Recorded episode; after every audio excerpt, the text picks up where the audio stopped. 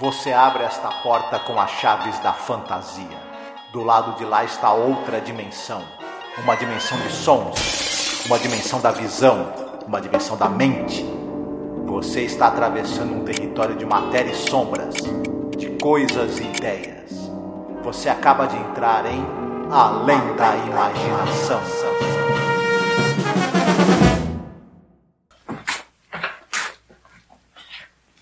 Class, this is Ilsa Nielsen. We're going to have to be very patient with her because her parents never taught her how to speak. She doesn't understand one word of English. But we're going to help her learn, aren't we? Yes. yes. We are going to work with her until she's exactly like everybody else. Aren't we, class? Yes, Miss Frank. Now, Ilsa, can you say your name, Ilsa?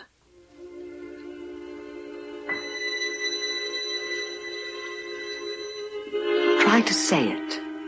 Your name, child. Ilsa. Ilsa. Ilsa. Try to say it, child. Your name. Olá, ouvinte, seja bem-vindo à Zona do Crepúsculo. Eu sou Angélica. E eu sou o Marcos. Hoje nós iremos falar sobre o episódio chamado Mute, Mudo. Episódio dirigido pelo Stuart Rosenberg novamente e escrito pelo Richard Matheson, né, Marcos? Exatamente. Boa dupla essa daí, viu? Poxa. E importante destacar, a gente vai falar um pouco mais sobre isso depois.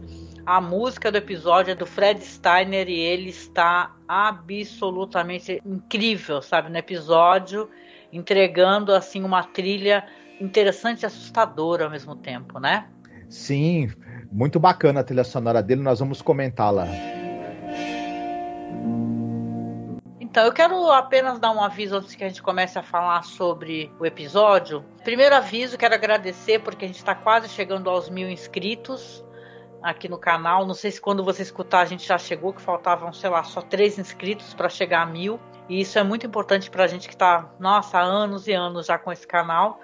Mas eu tenho pedido muito nas redes, né, para o pessoal se inscrever no nosso canal e, sabe, compartilhar e tal. E a gente, bem ou mal, tem conseguido aumentar o nível de inscritos no canal, né? Isso é legal, significa que o teu trabalho está alcançando outro patamar, bem ou mal, né? E também isso é importante, dá para você fazer uma live, por exemplo, que é uma coisa que a gente está querendo fazer há um tempão, sabe? Pegar o episódio, sei lá, que é top 10, top 5 e fazer uma live, né, Marcos? Isso seria bacana. Sim, com certeza. E outro aviso também é: o YouTube não deixa a gente usar a vinheta nova. Todo ano, né? A gente já está na quarta temporada. Eu faço a criação de uma vinheta em áudio sempre, né? Eu faço, eu mantenho a estrutura que a série apresenta. O Marcos faz a narração, eu faço aquele encaixe, né? Junto com a trilha ou coloco, como eu fiz nesse ano, uns efeitos sonoros, né? Só que dessa vez o YouTube realmente não quer deixar, derrubou três, quatro vídeos da gente. Aí a gente voltou então com a abertura da temporada passada, né, que o YouTube permitiu. Então, infelizmente, para quem quiser escutar a nova abertura, que a gente faz a nova vinheta, vai ter que escutar em áudio, porque em vídeo o YouTube não deixa, né, Marcos? Infelizmente. Felizmente, porque dá trabalho. A gente fala assim, caramba, você tá tão animado, vai fazer uma temporada nova e tal. Mas o YouTube tem disso, cara. E detalhe, depende muito, assim. Às vezes ele pega no pé com coisa que não tem nada a ver, né? Então não entendo, né?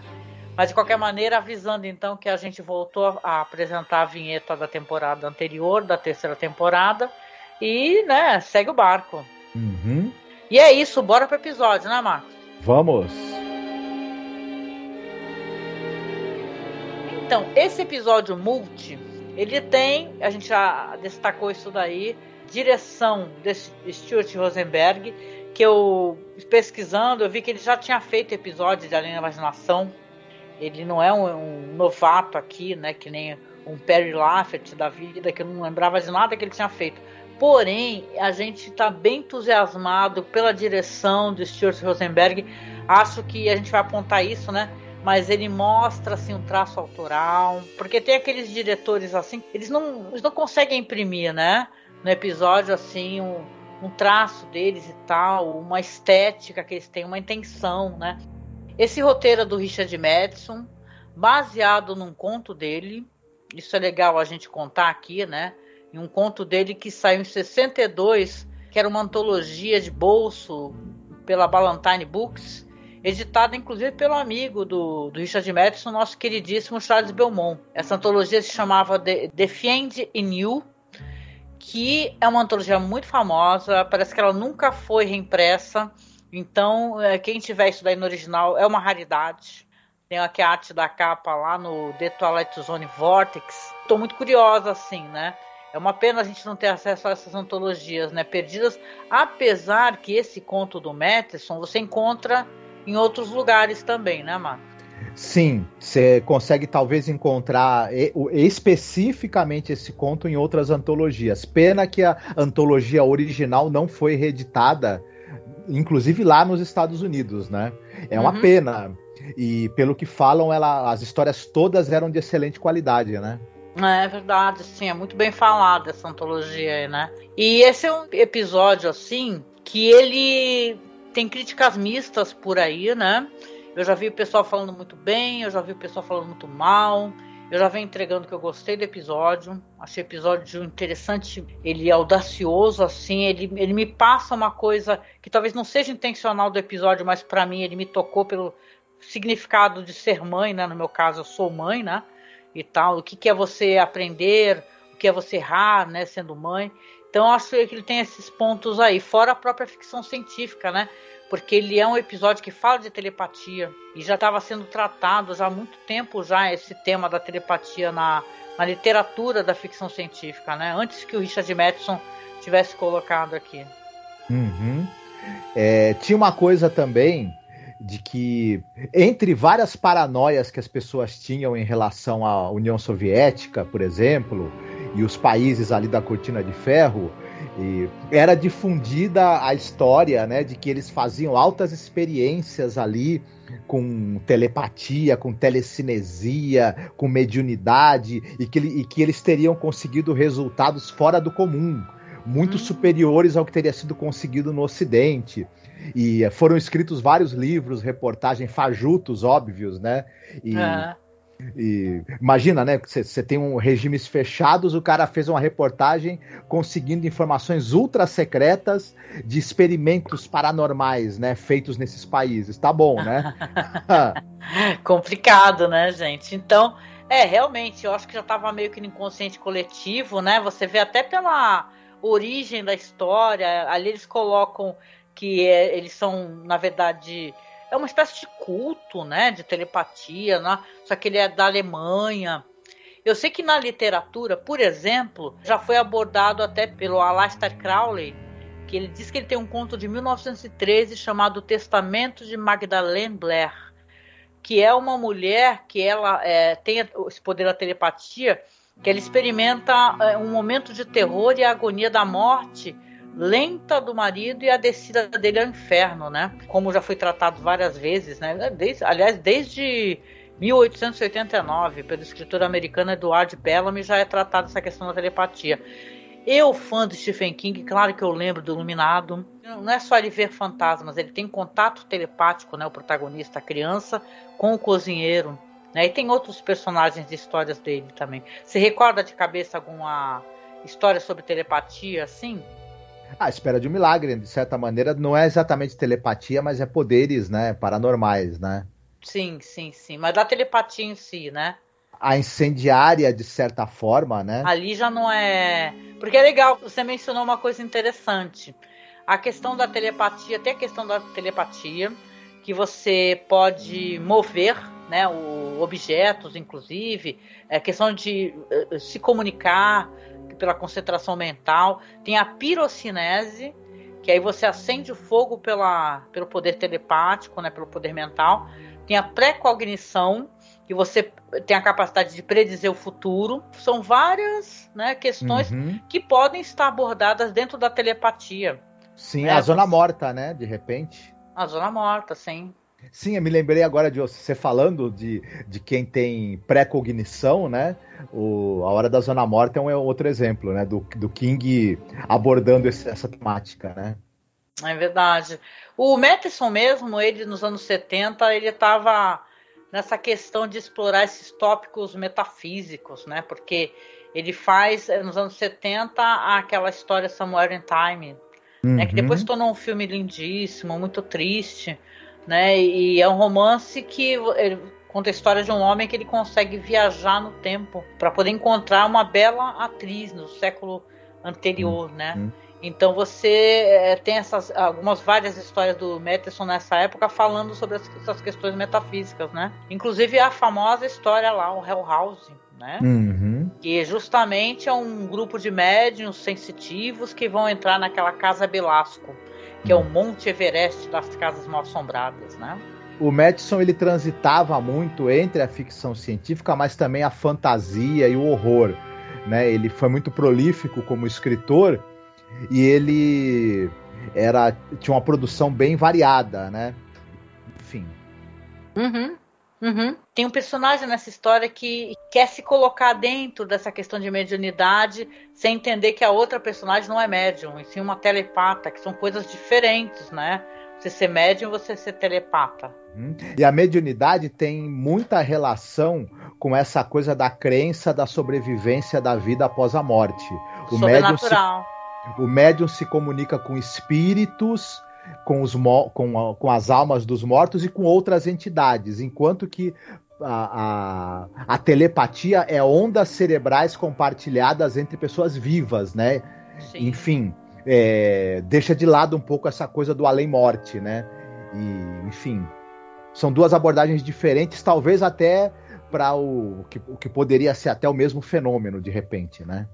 É verdade, né? O pessoal acha esse episódio meio anticlimático, né? Mas diz que até no conto do Richard Madison é, é o mesmo final mesmo. A única coisa uhum. que ele uhum. muda pro roteiro do episódio é colocar uma personagem feminina. Uhum. Porque no conto é um menino. Então Sim. ele troca e depois, inclusive, troca o gênero também. Em vez de ser uma filha, é um filho também que eles perderam, né?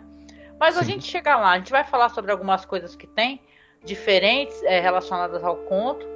Mas a gente pode falar um pouco, por exemplo, eu sei que você gosta muito de falar sobre isso, dos atores em cena, né? Porque fora a menina, a, a Anne Gillian, né? Que faz a Ilse Nielsen, até acho engraçado o nome dela, Ilse Nielsen, né? Essa menina é incrível, maravilhosa, né? Arrebenta na atuação. Uhum. Para mim, ela vai sempre ser a Gale do Laboratório Submarino ela fazia a voz dessa personagem do Laboratório Submarino. Não da, ah, é? do Laboratório Submarino que depois da zoeira do Cartoon Network, da série original, ah, né? Uhum. É, porque era um desenho sério, né? Uhum. A gente, muita gente só conhece essa versão que tinha o Guilherme Briggs, inclusive, que era uma sátira, né? Uhum. É, mas ele, ele é uma sátira desse desenho dos anos 70 que imaginava como seria num futuro, né?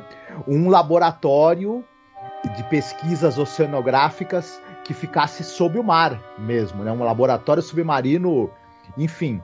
E o, uma das personagens principais do, do, da série era gay e a voz dela era feita justamente uhum. pela nossa querida Angelian.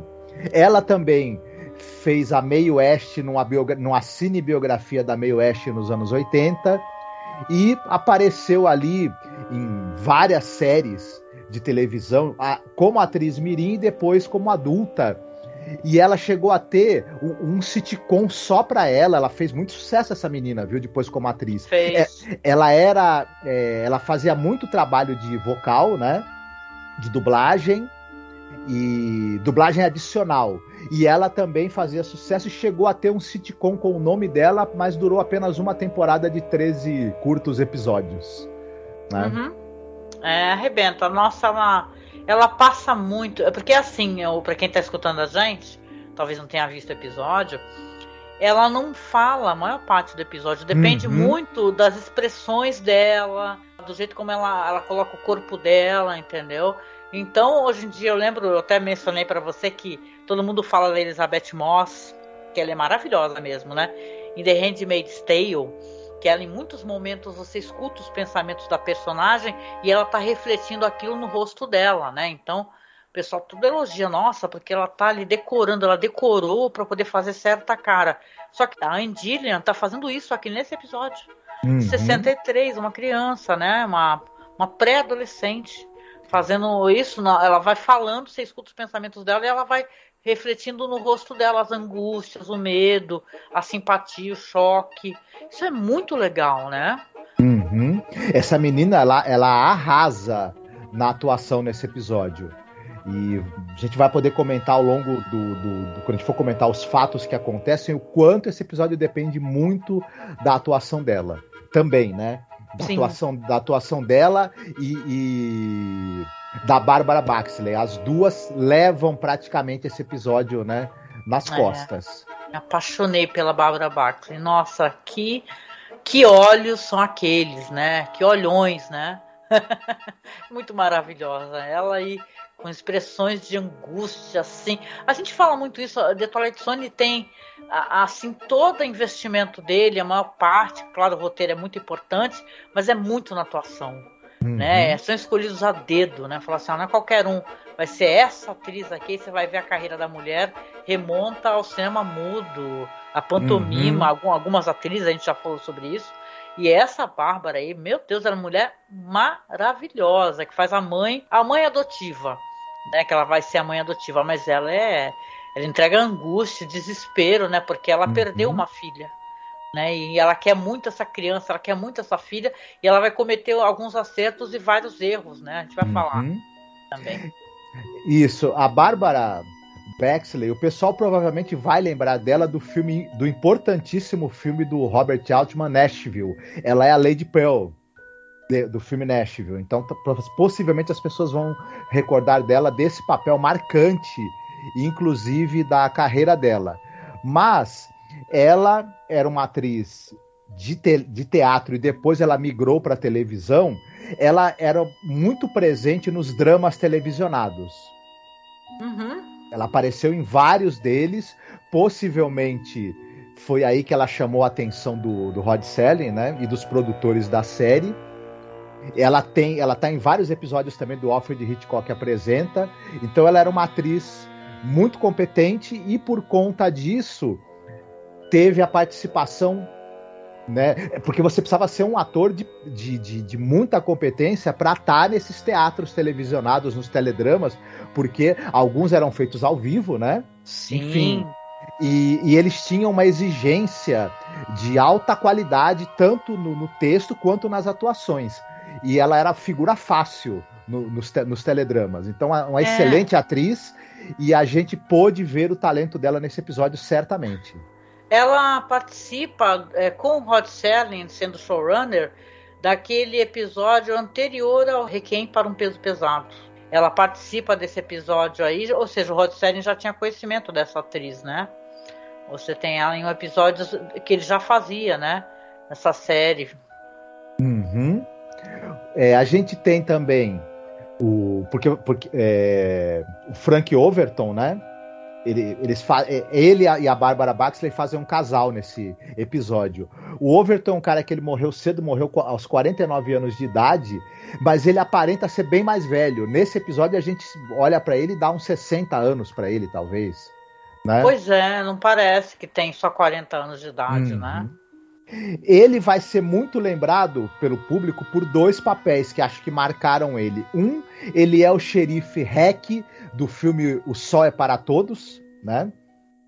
E ele também é o personagem Elias Sandoval do episódio é, This Side of Paradise, da série clássica do Jornada nas Estrelas. Então é um episódio marcante da série, o pessoal provavelmente vai lembrar dele desse episódio também. Ele era um ator também de televisão, apareceu em muitas séries é, ele era do. aparecia nos dramas televisionados, aparecia em séries de policial, e enfim, ele teve um papel fixo, por exemplo, em uma série chamada 12 O'Clock High, que era sobre um bombardeio da Segunda Guerra Mundial, a tripulação de um bombardeio e as dificuldades de um, de um personagem que ele ia ser o novo comandante desse bombardeio. O comandante morre e, esse, e era um cara muito ligado ao seu, à sua tripulação e esse, e esse cara vai ter que substituir o comandante, né? Uhum. E ele fazia um dos, do, dos tripulantes, né, na, na série que teve assim mais de uma temporada e tudo, não foi exibida no Brasil que eu saiba, né? E é um, um papel pelo qual também o, Frank Overton é muito lembrado, não para nós do público brasileiro, infelizmente, né? Ah, ah mas para quem é fã de Além da Imaginação e tem pessoas que são muito fãs desse episódio, ele faz o pai daquele personagem do Gig Yang no Walking Distance. Sim. Que é o episódio da primeira temporada, um episódio lindo. A gente gravou com o Alexandre. Uhum. E eu lembro que o, o filho volta, é, encontra ele mesmo, sendo uma criança na infância dele, porque ele é um homem muito frustrado, muito cansado, e ele encontra o pai que fala para ele tentar viver a vida. Sabe, isso é muito lindo. Eu lembro que o personagem do pai é muito tocante. O pai reconhecendo Sim. naquele homem adulto o filho, que ainda é uma criança, né, que tá brincando, né, e tal, e reconhece e fala para ele: "Filho, vive a tua vida." Entendeu? Não tenta voltar para o passado, essa época já passou. Então eu lembro com muito afeto assim do personagem dele no Walking Distance. Uhum. A gente tem também nesse episódio a professora que é vivida pela Irene Daly. E ela era uma figura, ela fazia figuras meio vilanescas assim na televisão, ela tem esse porte, né? E, e esse jeito intimidante que ela tem acabou fazendo com que ela fizesse muito esse tipo de personagem. O pessoal deve lembrar dela possivelmente ela era a Sâmia do filme Cada Um Vive Como Quer. E ela é a tia Helena do filme Horror em Amityville. Olha, caramba. Né? E tudo. Ela também é muito lembrada pelo público americano porque ela fez uma novela, né? Assim, já antes dela largar a atuação, é, ela fez uma novela chamada Another World, que eu não assisti, não foi exibida no Brasil. Enfim. Hum, Pois é, aqui ela faz uma personagem bem triste, a personagem dela é bem vilã mesmo, vilanesca. É, tentam depois colocar assim um, uma certa substância no personagem dela, né? Mas é bem intimidante assim para a criança, né? Sim, a gente tem o, o casal de pais da Ilse, que é vivida pelo Robert Boone e a Cláudia Breyer, mas eles têm uma participação bastante pequena, né? Sim. E, e depois a gente também pode destacar o, o, casal de alemães amigos deles que mais perto do final do episódio vão ter uma participação mais marcante. E é vivida pelo Oscar Bereg Jr., nós já falamos bastante dele no episódio é, Death's Head Revisited, por exemplo, né? Temos aí uma radiografia da carreira dele. Sim. E, e também a gente tem a participação da atriz Eva o sobrenome dela é difícil, viu? De, de pronunciar. É, Zoreni. É, Zoreni, que faz a Frau Maria Werner. Sim, ela é uma atriz austro-húngara, né? E... Ela aparece creditada no episódio como Eva Soreni. Uhum, isso.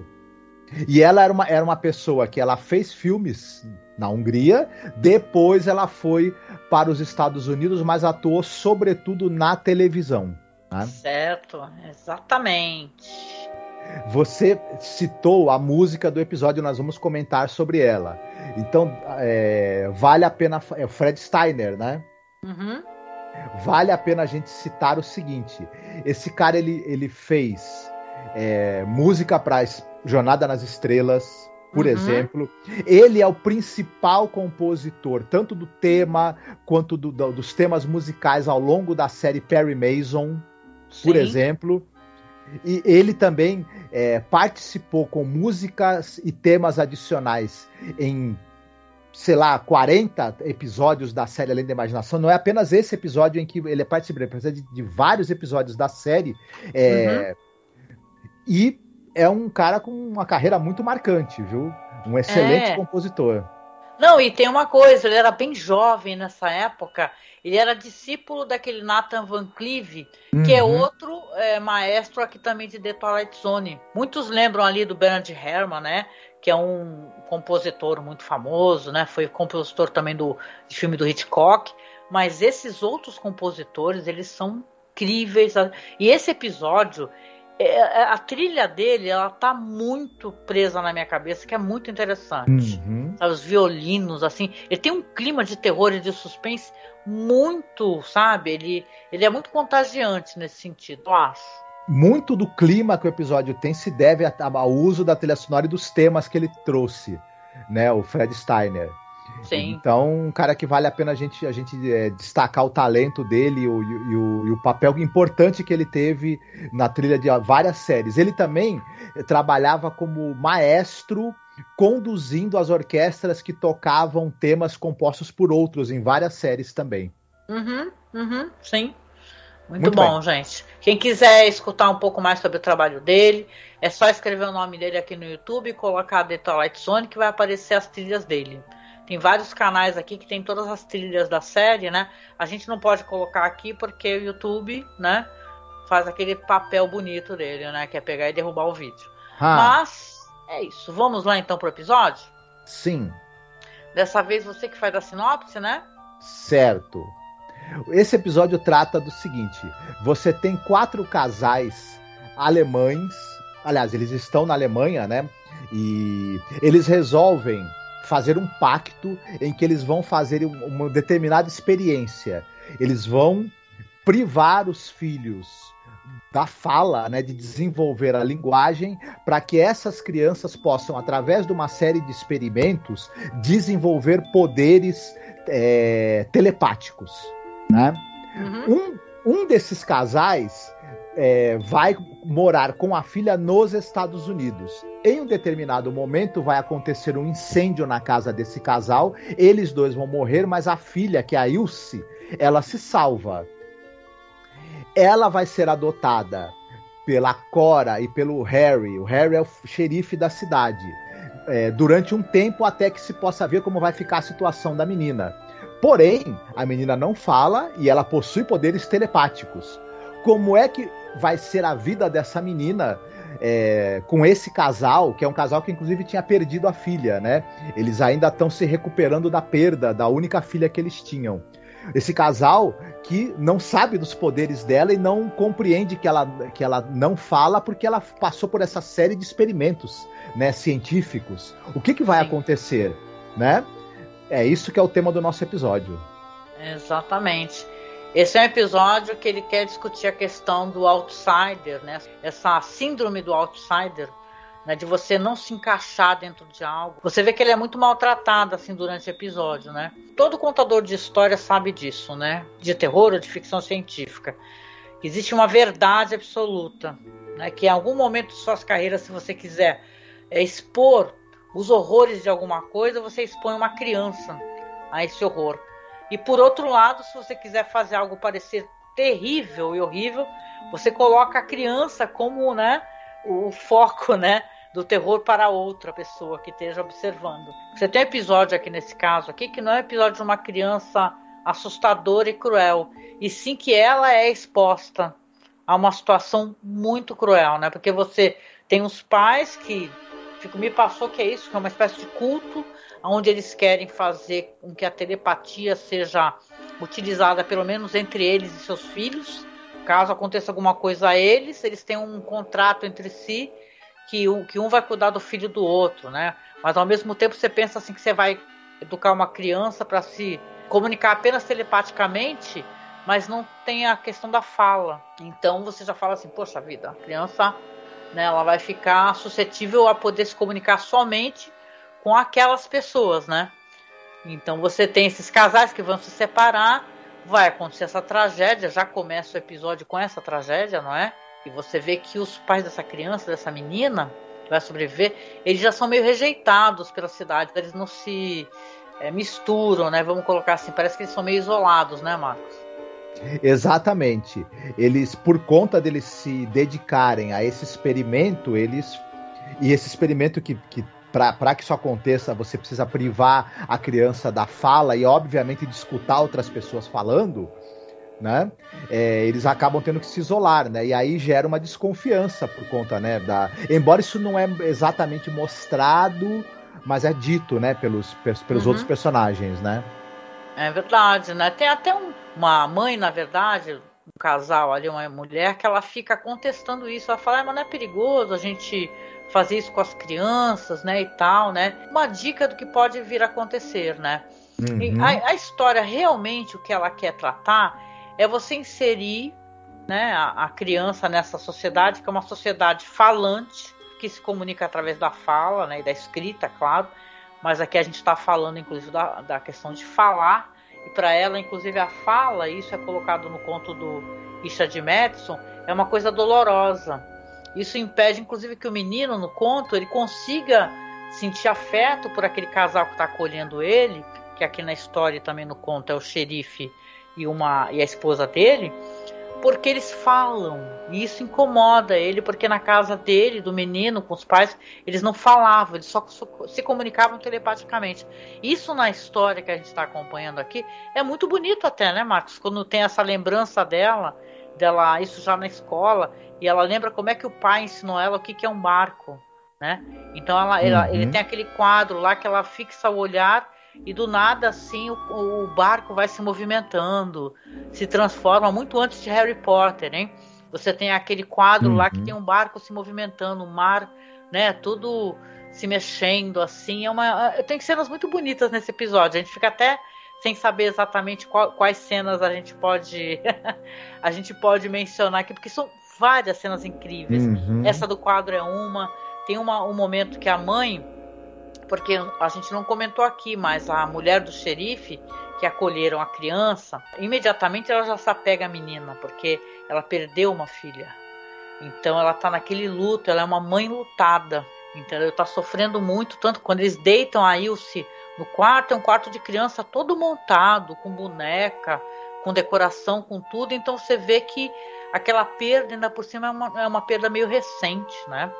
Então ele é um casal que está enlutado, a mãe está desesperada por né, poder dar afeto, para poder dar amor, né? Tem um momento que a menina, a Ilse, ela, ela vê os pensamentos dessa mãe, dessa mulher, e ela vê o momento que a mãe descobre que a filha morreu, né? Que entregam assim, a criança morta e falam que ela se afogou, né?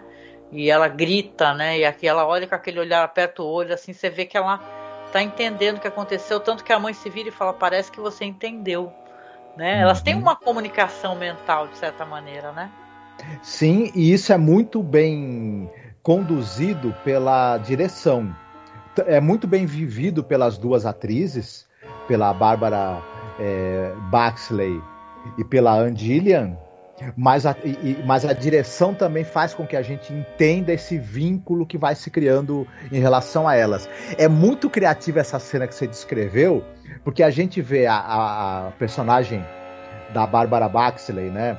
A Cora Wheeler, que perdeu a filha. É, a menina tá olhando para ela e, e, e, aí tem um close na, na parte de trás da cabeça né, da Cora.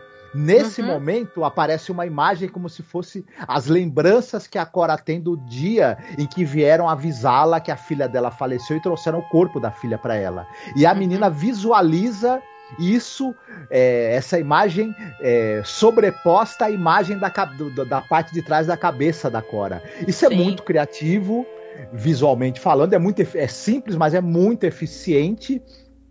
E Sim. O, sempre que você está tendo as duas tão próximas, as duas estão interagindo, você vê como, a, como, como o diretor é inteligente como, e como ele, ele aproxima a câmera das duas para dar essa, essa, essa, essa sensação de, de, de vínculo, de proximidade que está se formando. Apesar da menina é, se ver às vezes invadida por esses sentimentos dessa, da, dessa mãe, né? Mas a gente tem uma sensação que a própria direção vai, vai ajudando a construir de um vínculo que uma está começando a entender os sentimentos e os dramas da outra e, e vai gerando um vínculo entre elas e uma vontade da Cora de proteger e amar essa menina e uma vontade dessa menina também, o desejo dela de, de poder ter acesso a esse tipo de amor e proteção, né? É verdade que esse personagem da Cora, ele acaba, né, agindo de maneira intempestiva em alguns momentos, né? Mas isso a gente entende que é, é para tentar manter a Ilse ao lado dela e proteger a menina, né? Sim. E, E, e, eu acho que quando isso acontece, esse vínculo foi construído ao longo do episódio, bem construído e bem conduzido. Então, é, eu até vi críticas dizendo que. Cri, criticando, né? Até me, meio que ridicularizando os excessos dessa personagem da Cora, mas eu acho que isso tudo é construído ao longo do episódio e, e de, uma, de maneira bem sólida. E a gente acaba entendendo as razões dela. Né? Pelo menos é. foi a impressão que me deu. Não, eu concordo contigo. Eu gosto como a câmera ela valoriza a atuação desses atores. Que você tem a Cora, a atuação dela, a dor dela, você sente a dor.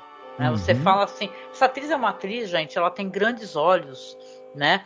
E ela, eu acho que ela tem muita presença, assim, ela, sabe, ela se sente realmente que ela tá muito angustiada, quando ela tá feliz, ou quando ela tá uhum. desesperada, ela passa muito bem os sentimentos. Uhum. Como o pai também passa uma espécie de de constrangimento mediante a situação toda, uhum. de, sabe, é uma personagem um pouco mais duro nessa história, né? O xerife, né? O cara uhum. que tem que fazer valer a lei, né? Nessa época não tem uma assistente social, até me perguntei isso, né? Deveria ter uma assistente social que iria uhum. resolver o que fazer com essa criança. Ela vai acabar parando então na casa do xerife com a esposa dele. Mas eu gosto como, sabe, como tem essa preocupação de você mostrar o que o personagem está sentindo. Isso não ser uma coisa piegas, entendeu? Uhum. É, patética, eu não a acho patética de jeito nenhum, porque a dor dela, a dor da mãe que perdeu um filho, é uma dor uhum. é, é terrível, indescritível, né? Ilse, a menina, ela tá num, num processo de muita desorientação e muito medo. Né? É, se você somar a perda dos pais no, no, no evento traumático que foi o incêndio, depois ela tem essa coisa que ela se comunica por telepatia, mas as outras pessoas não se comunicam por assim falam e ela não fala. Então uhum. Então ela tá. E, e, e, é interessante como tem várias imagens que focalizam a desorientada. Quando ela tá des, muito desorientada e a câmera ela fica torta. Isso Sim. é muito bom. Né? Isso é muito bom, muito bom, muito inventivo. Para mostrar a desorientação, né? Muito bom quando a personagem da Ilse ela está é, com dificuldade de se comunicar com as outras pessoas, até com as outras crianças, e está se sentindo intimidada, a câmera focaliza de baixo para cima, para as pessoas parecerem maiores, ameaçadoras. É, você tem muitos closes meio perturbadores, como você tinha no, no, no expressionismo alemão. Inclusive no ah, filme noir. negócio da cidade, né? Quando ela foge, né? Uhum. Ela vê que a Cora queimou as cartas, né?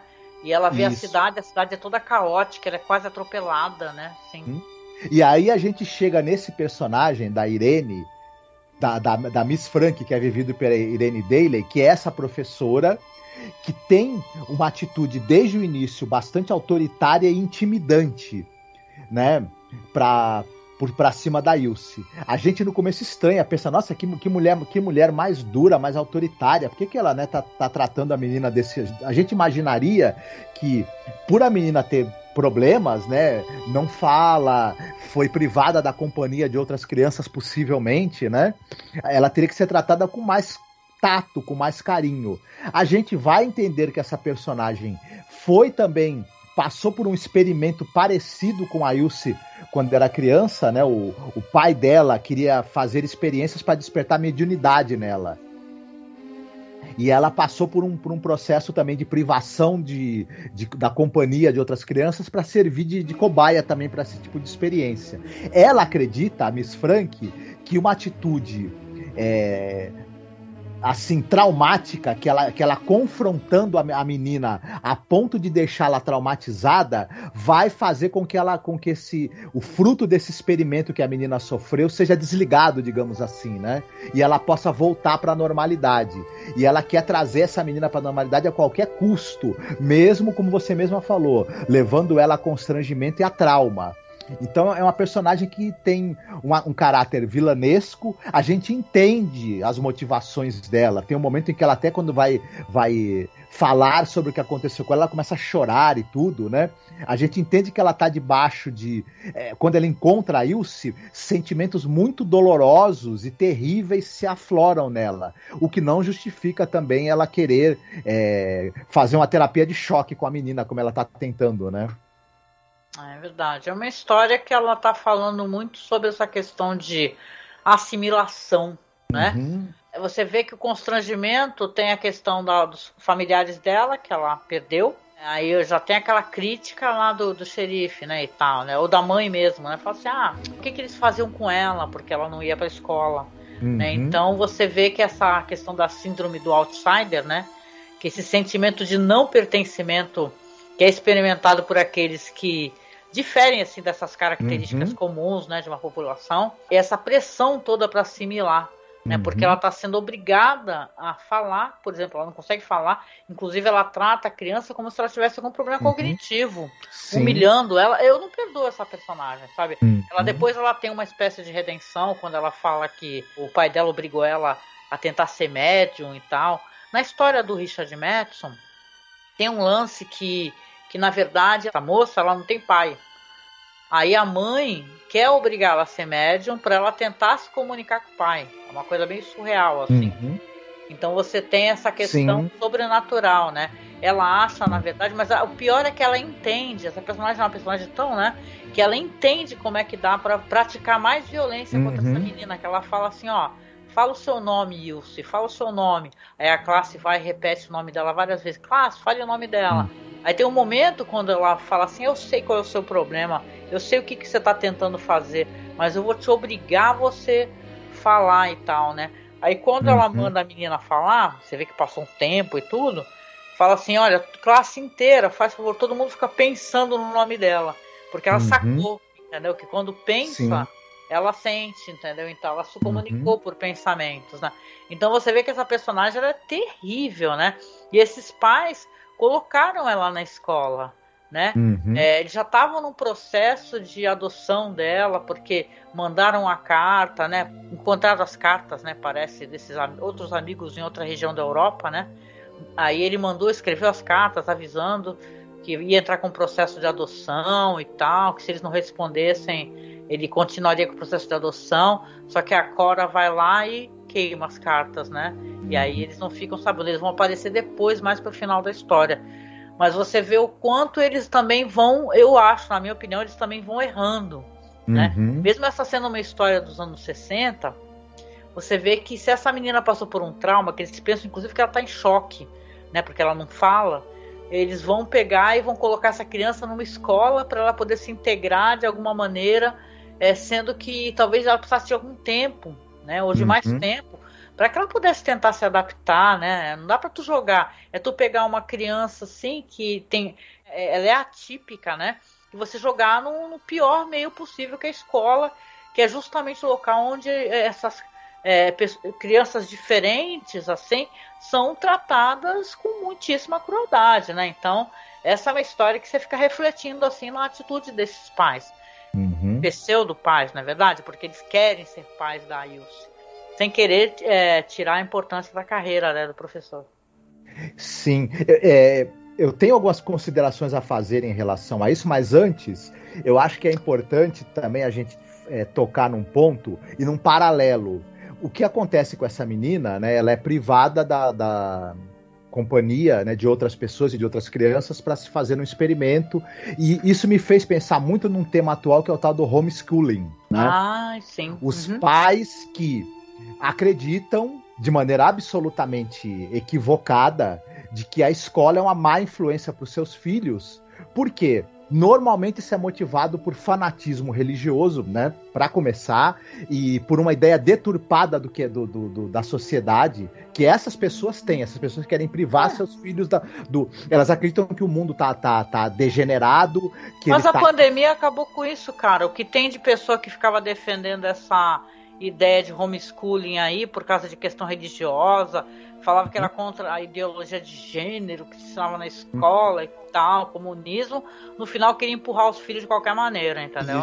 Hum, Mas eu concordo tá demais contigo, porque é, eu, quando eu falei é, sobre a questão escolar aqui, só para deixar claro, não é detonando a escola, né? E sempre que todo mundo tem dentro da sua vivência, por mais importante que seja essa questão de você entender que a escola é um ambiente plural mesmo, de pessoas diferentes e tal, mas o quanto crianças, por exemplo, são muito cruéis, né?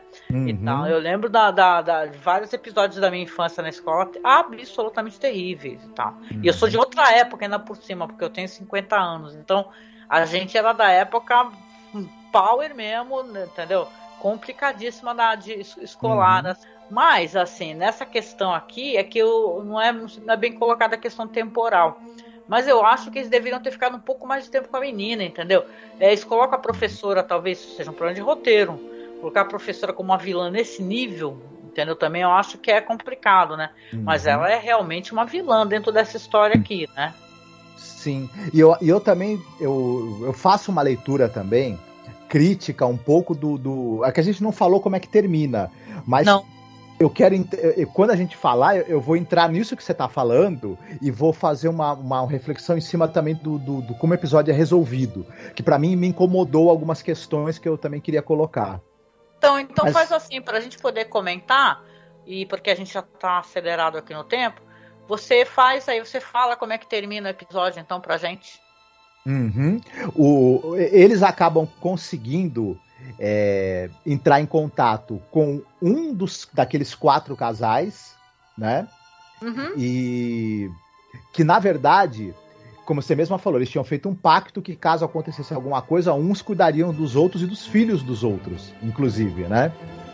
Então eles conseguem entrar em contato com, com o casal Werner e eles vêm até os Estados Unidos para levar a menina embora, Ilse.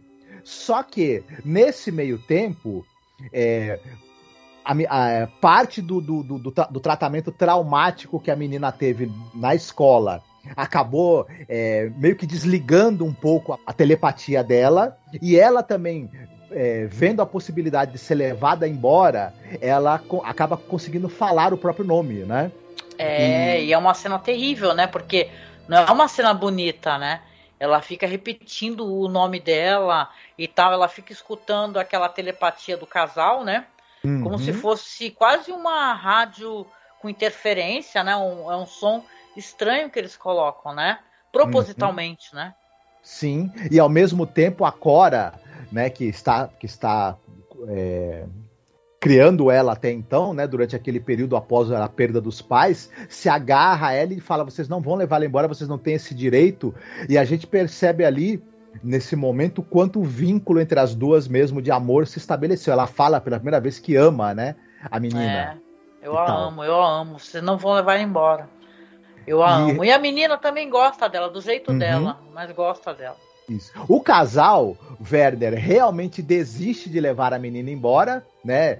Eles acabam mentindo pro pai porque eles, te, eles foram, foi concedido a eles pelos pais da menina o direito legal de levá-la embora. Só que eles falam não, não, a gente não tem é, nenhum direito legal de é, reclamar a guarda dela, fica com vocês, tal. A gente... é, é como se ela tivesse, sei lá, estragaram, né, as capacidades dela telepáticas uhum. e também não interessasse mais, meio que deixa Isso. essa impressão, né? Isso. Mas a Frau Werner, ela fala pro marido, né? Fala, olha, ela agora tem uma coisa que é muito melhor e muito mais importante do que telepatia, ela tem amor, né?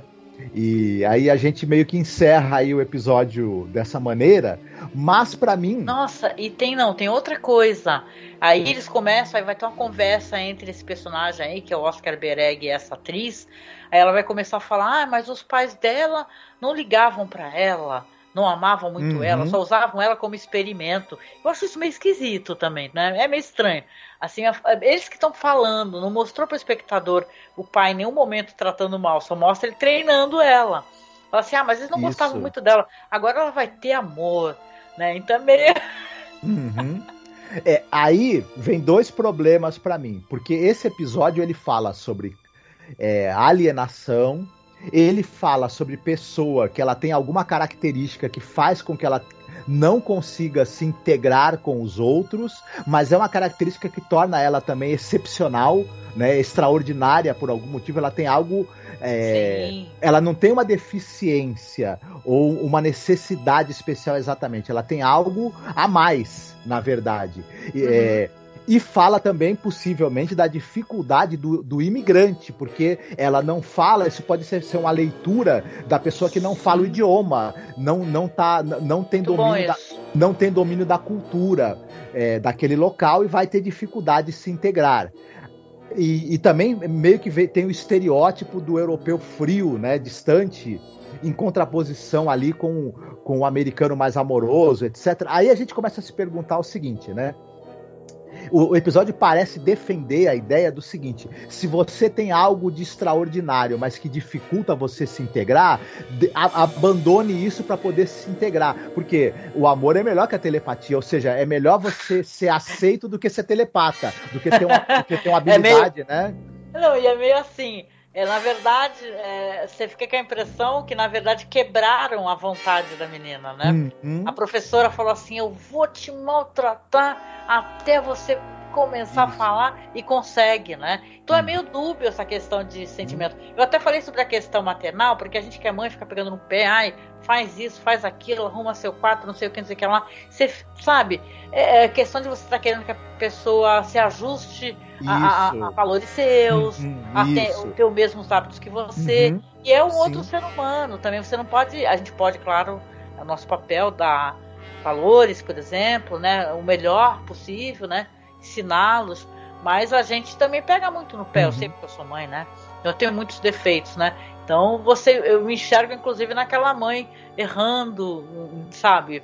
fazendo o que não deveria ter feito, né? Queimando aquela carta. Não uhum. que talvez eu fizesse isso, né?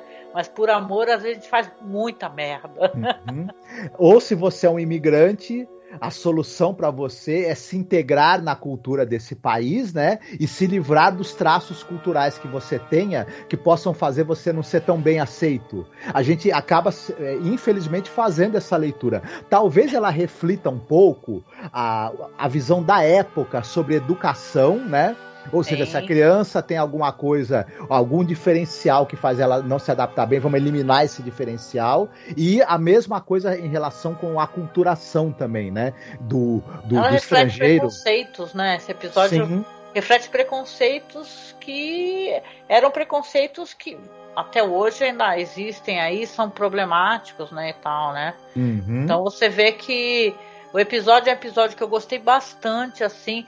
Eu entendo que é a conclusão dele, por essas questões terem sido deixadas meio dúbias, né?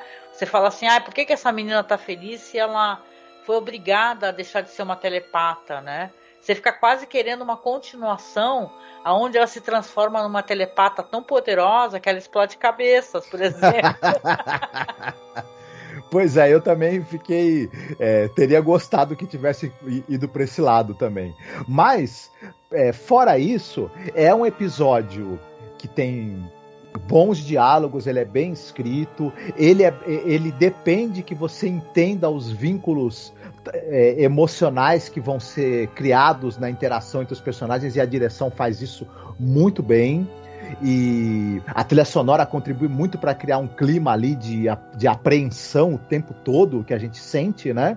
Então, ele, enquanto narra, ele narrativamente ele é muito bem sucedido, né? A gente pode questionar alguns conceitos que estão ali que talvez não envelheceram bem, né? É, mas eu gostei do episódio, sim. Eu acho que até ele se destaca aí dentro dessa temporada, né? Ah, se destaca. Eu gostei muito do episódio, gente.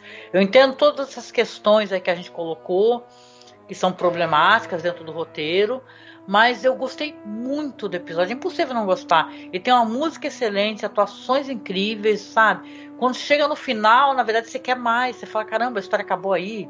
Peraí, eu quero ver o que vai acontecer com essa menina, com essa mãe, né? Será que ela vai se vingar dessa mãe que queimou a carta? Em algum momento.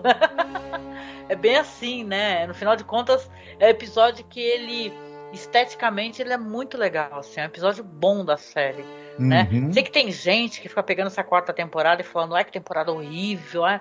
não vale a pena ver. A gente vem provando que vale a pena assistir sim. Tem um, um ou outro episódio que é meio morno, assim, ou que falha, alcançar o objetivo, mas eu acho que, por exemplo, He's Alive e logo em seguida aqui o Mute são, uhum. são sensacionais. Sim, e, ele, e esse episódio se encaixa bem no formato de uma hora. Eu não senti barriga, não Nem senti. Eu. Ele flui muitíssimo bem. Aliás, até a gente sente falta até de talvez até de mais tempo ainda para é, aprofundar certas questões, inclusive. Ou oh, eu quero assistir o longa A Vingança de Ilse Nielsen. né, que é o nome dela. A gente estava se divertindo aqui com o nome dela, Ilse Nielsen. Um espirro, né? uhum. né? Saúde.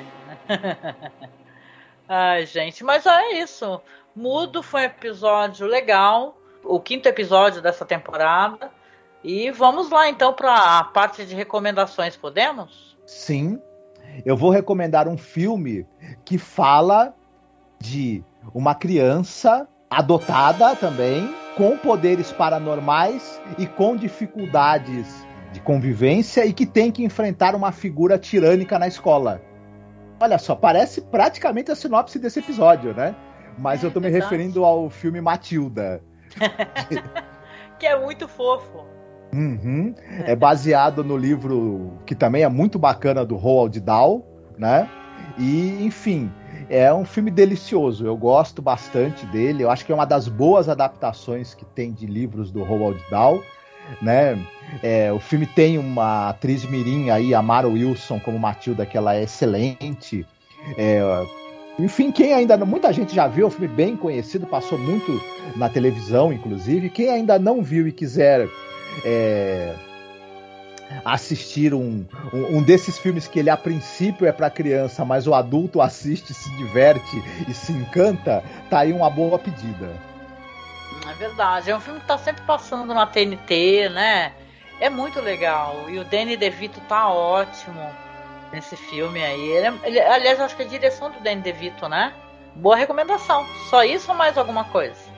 Por hoje, sim. E a senhorita vai recomendar exatamente? Ah, eu vou chovendo molhado.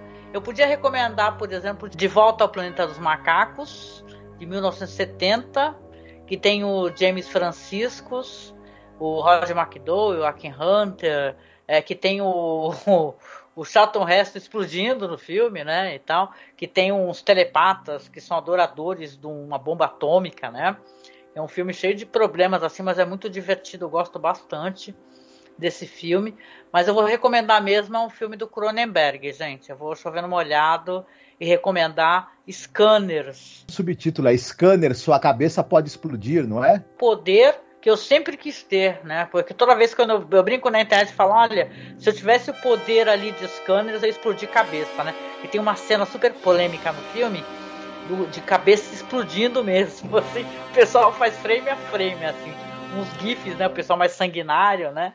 Uhum. Os corações sangrentos, né? Mas é um filme que ele vai falar justamente de uma empresa que ela fica tentando arrumar esses médiums, né? Que tem poderes telepáticos, telecinéticos, né? a Consec, né, que ela quer utilizar como arma. Né? E o filme é, nossa, é um filme super interessante, né? é uma trama muito legal, um filme do Cronenberg, assim, numa fase dele maravilhosa, né? O Michael Ironside explode a cabeça dos outros, então é um filmaço, tem tudo quanto é lugar para assistir facilmente. E o Cronenberg, ele é um gênio, assim, né? Esses filmes dele, principalmente esse filme do, da fase dele canadense, né? produzidos no Canadá são muito bons, né? Ah, eu gosto demais do Cronenberg e eu, eu acho o Scanner sensacional. a cena da explosão. Eu lembro na televisão, né? Porque esse filme já passou na TV, né? Claro, filme dos anos 80 o pessoal tirava essa cena da explosão da cabeça, né? Uhum. Pessoal tirava, cortava, porque falava, nossa, né? né? E é uma cena icônica mesmo, né? É uhum. muito bem feita, muito bem feita. Assim. Chegando aos finalmente, aqui demoramos um pouquinho, porque episódio é legal. Quando o episódio é legal, a gente fala mesmo, né? Acaba buscando referência, tentando colocar lado a lado com outras produções, né? Até um episódio desse que tem um final bem né, questionável, né? Conta pra gente o que, que você acha, né, do final do episódio. Né? Comenta aqui no YouTube ou comenta lá no nosso site, tá? Que é masmorracine.com.br. De final aqui, o que, que eu posso pedir para vocês? O de sempre, né? Siga a nossa página no Facebook, que é masmorracine. Nós temos a nossa página também de fotos, bastidores da série, que é The Twilight Zone Behind Scenes. Então você vai ter lá muito conteúdo, a gente publica vídeo e tudo, é bem legal.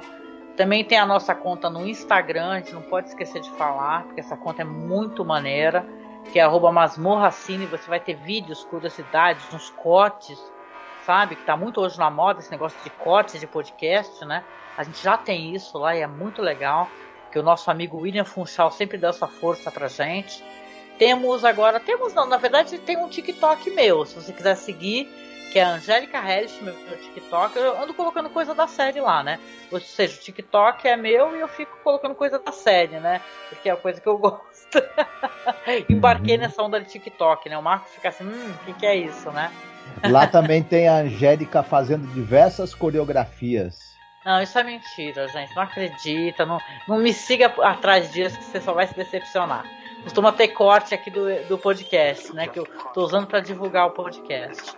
No mais, avisando para você, se você quiser escutar o episódio com a música final, porque é tão legal, gente. A gente escolhe a música com carinho. Essa música mesmo que eu escolhi hoje, porque hoje é minha vez, é muito maneira eu acessei essa música através né, de pesquisa de cinema, para variar, né? Eu gosto muito daquele filme Logan's Run, que é um filme de ficção científica, que aqui no Brasil saiu com o título de Fuga no século 23. Aí eu vi um clipe que fizeram para a cena do carrossel do filme. Quem assistiu vai entender o que eu estou falando. Quem não assistiu ainda, recomendo, assista, procure esse filme. Que tem uma cena de carrossel que as pessoas vão sendo é, eliminadas, né? Não é carrossel tipo, né? Esse de parque de diversões. E sim as pessoas vão flutuando e rodando assim, sabe? Uma puta cena, uma cena icônica. E aí alguém fez um clipe com a música dessa banda com essas imagens do carrossel. E eu fui atrás, aí baixei, arrumei, fiquei fã, fiquei apaixonada. O nome da banda é Millennium Machines e o nome da música é Synthetic Eyes. Ou seja, é uma música que vai falar também sobre essa questão de silêncio, né? De fala de tecnologia, claro, né? Mas é bem interessante a música, ela tem um clima bem gostoso. Então é essa música que eu escolhi para o final, tá? E finalizando aqui os recados, rapidinho, é, acesse lá o nosso perfil no Twitter, que é arroba ou arroba cineclube da masmorra, porque agora eu criei esse perfil e também criei outro, né? É Zona Crepuscular, que é pra série The Twilight Zone, né? Eu sempre quis criar esse perfil, sabe? Eu acho mal maneiro ter perfis assim para ficar divulgando somente coisas de The Twilight Zone. Então, se vocês tiverem interesse, sigam a gente lá.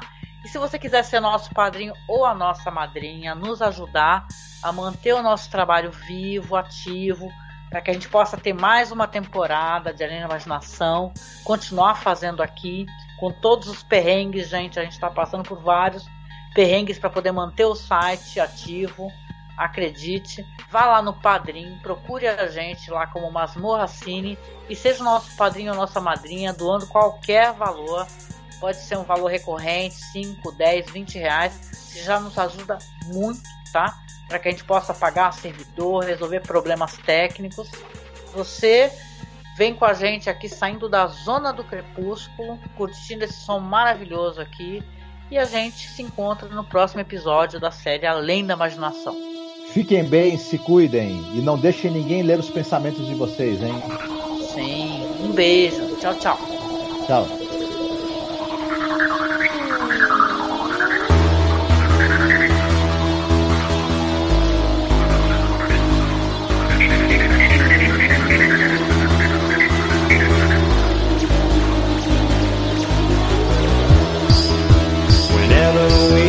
Silence. I see the warning signs. Program cold and lifeless. Do our thoughts still quantify? This warning will be televised.